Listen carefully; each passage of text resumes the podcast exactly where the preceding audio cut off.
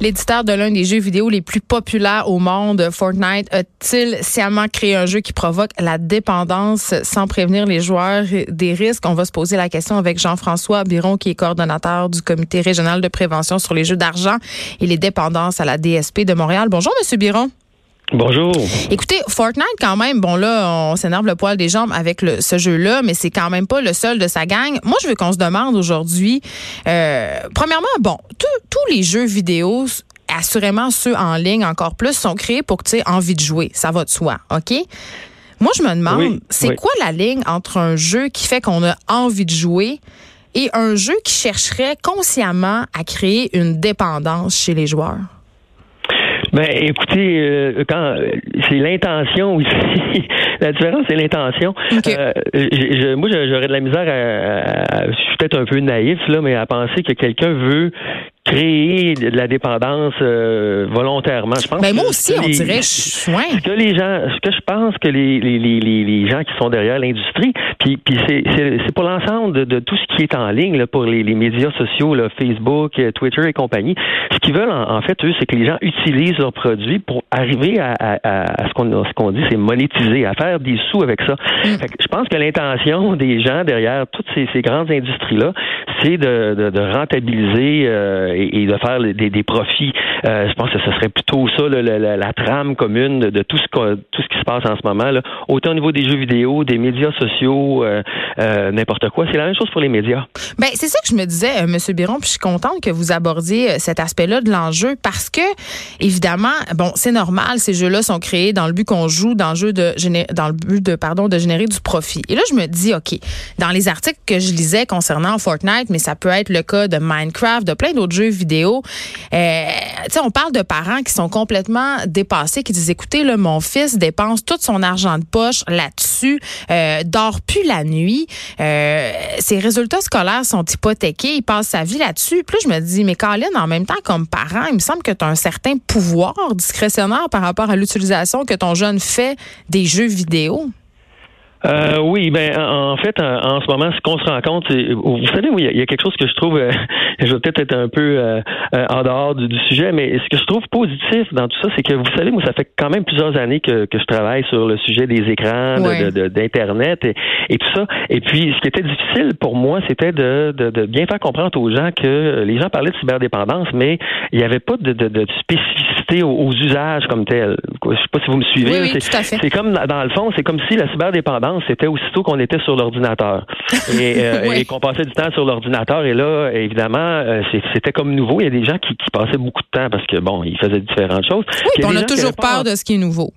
Oui, un petit peu. Puis il y avait aussi l'idée que euh, ceux qui, c'est surtout ceux qui, qui le font pas, qui comprennent moins bien ce qui peut être fait. Donc, il y avait comme un peu un clash de génération et, et, peut-être d'utilisateurs, de, euh, euh, ceux qui, qui, le font euh, plus souvent, ceux qui le font moins souvent, pour, pour différentes raisons. Et moi, ce que je trouve positif, c'est que, bon, évidemment, il y a l'Organisation mondiale de la santé qui a vraiment reconnu que le jeu vidéo, le, vraiment, les jeux vidéo peuvent créer une dépendance. Donc, quand, quand on voit qu'il y, y, a des jeunes qui, qui sont vraiment, qui vont manquer des cours d'école, qui, qui, va, qui vont... qui se lèvent la nuit. Vraiment, exactement et qui vont trouver des stratégies pour toujours aller jouer euh, et, que ça crée des problèmes importants, ben ça c'est vrai. Ça, ça c'est tout à fait vrai. Donc ça, on n'est pas dans, dans, dans, le champ. Ceci dit, il faut aussi calmer un peu, euh, le, je voudrais le, débat sur le fait que quelqu'un qui est sur les médias sociaux et qui passe du temps là-dessus, si il fait cette personne-là par ailleurs passe du temps à faire d'autres choses et que, comme je vous dirais, qu'il y a une diète équilibrée au niveau au niveau de, de, de, ses utilisations électroniques, ben, il n'y a pas nécessairement de problème. Vous comprenez? Et moi, ce que je trouve intéressant là-dedans, c'est que maintenant que le jeu vidéo est reconnu comme vraiment pouvant créer une dépendance, ça permet d'amener de la nuance pour dire, écoutez, bon, ben, il y a peut-être des enjeux différents avec les médias sociaux, avec les visionnements.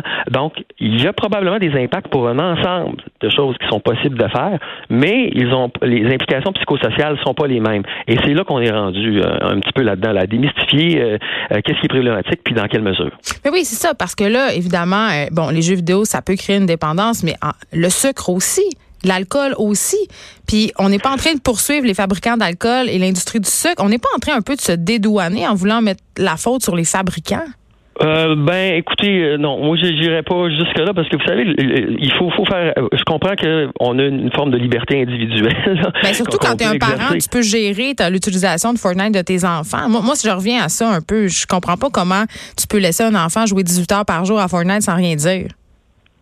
Euh, mais, vous savez, culpabiliser les, les, les parents, c'est peut-être une, une, façon de, de, de, regarder la chose, mais en même temps, il faut, faut, comprendre qu'on vit dans un monde hyper connecté où euh, tout nous pousse sur les écrans. Là. Vous savez, moi, je suis devant mon écran en ce moment. Vous, vous allez être sur votre écran dans pas, dans pas long. Ah, sur mon écran en ce moment pendant que je vous parle. Ah bon, et voilà. Et donc, euh, pour, pour les, les, organisations fonctionnent avec des écrans. Euh, on fait nos transactions bancaires avec des écrans. On magasine nos voyages avec des écrans. Et puis, à travers ça, il y a différentes choses qui sont proposées. Euh, donc, euh, on vit dans ce monde-là. Et donc, c'est plus facile d'échapper, je vous dirais, euh, parce que l'environnement a aussi un rôle à jouer sur la façon dont on se comporte.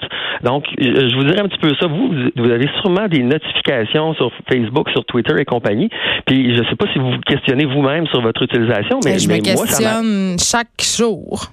Bon, donc à ce moment-là, les, parents, ils n'ont pas un contrôle absolu sur ce que font leurs enfants. Il y a toujours des, zones là euh, euh, où, l'enfant a une forme de liberté, d'autonomie, et puis à ce moment-là, on n'a pas le contrôle sur ce qui se passe. Fait moi, je suis, plus ou moins dans, le, d'accord de blâmer, puis, et, j'aimerais mènerais plutôt une réflexion sur, écoutez, quand on regarde qu'est-ce qui cause ces problèmes-là, c'est oui, il y a une part de traits individuels, de traits de personnalité. Il y a des gens qui sont plus vulnérables pour, pour différentes raisons.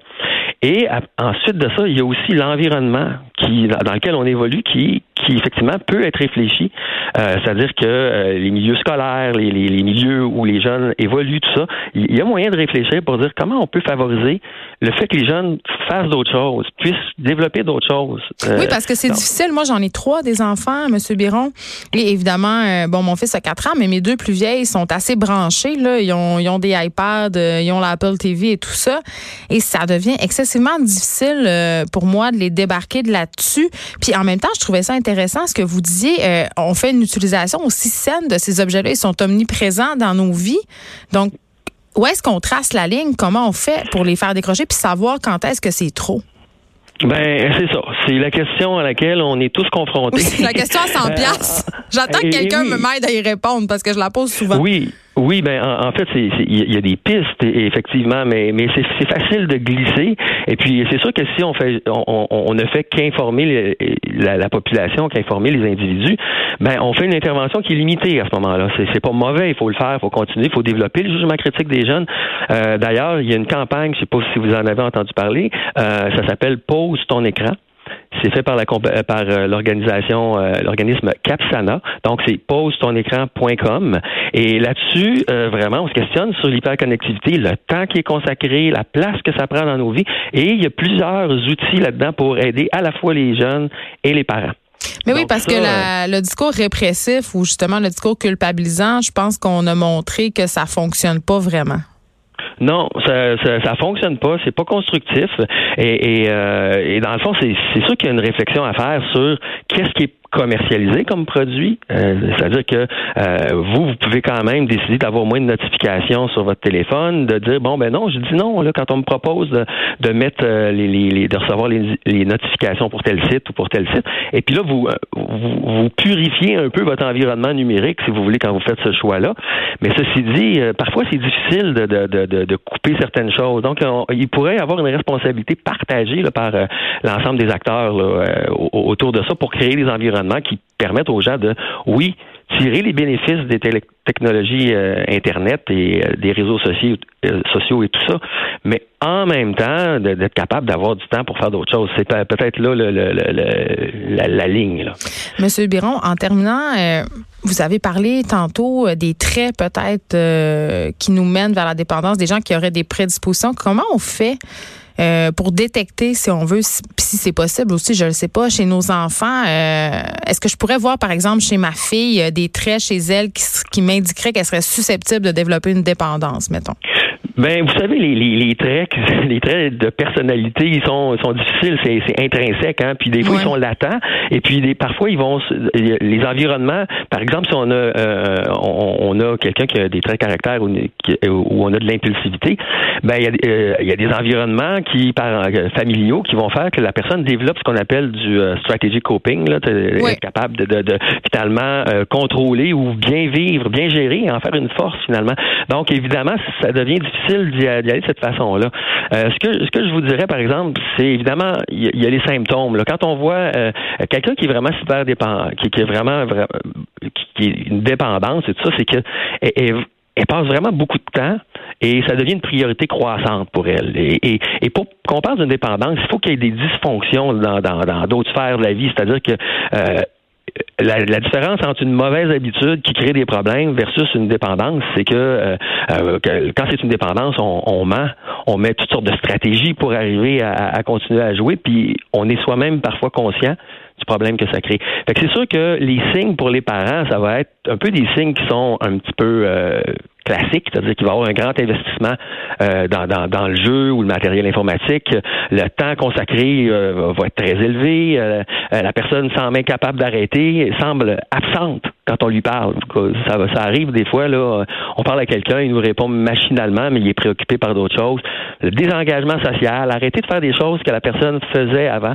Dans le fond, c'est comme si le monde social se, se, rétrécissait.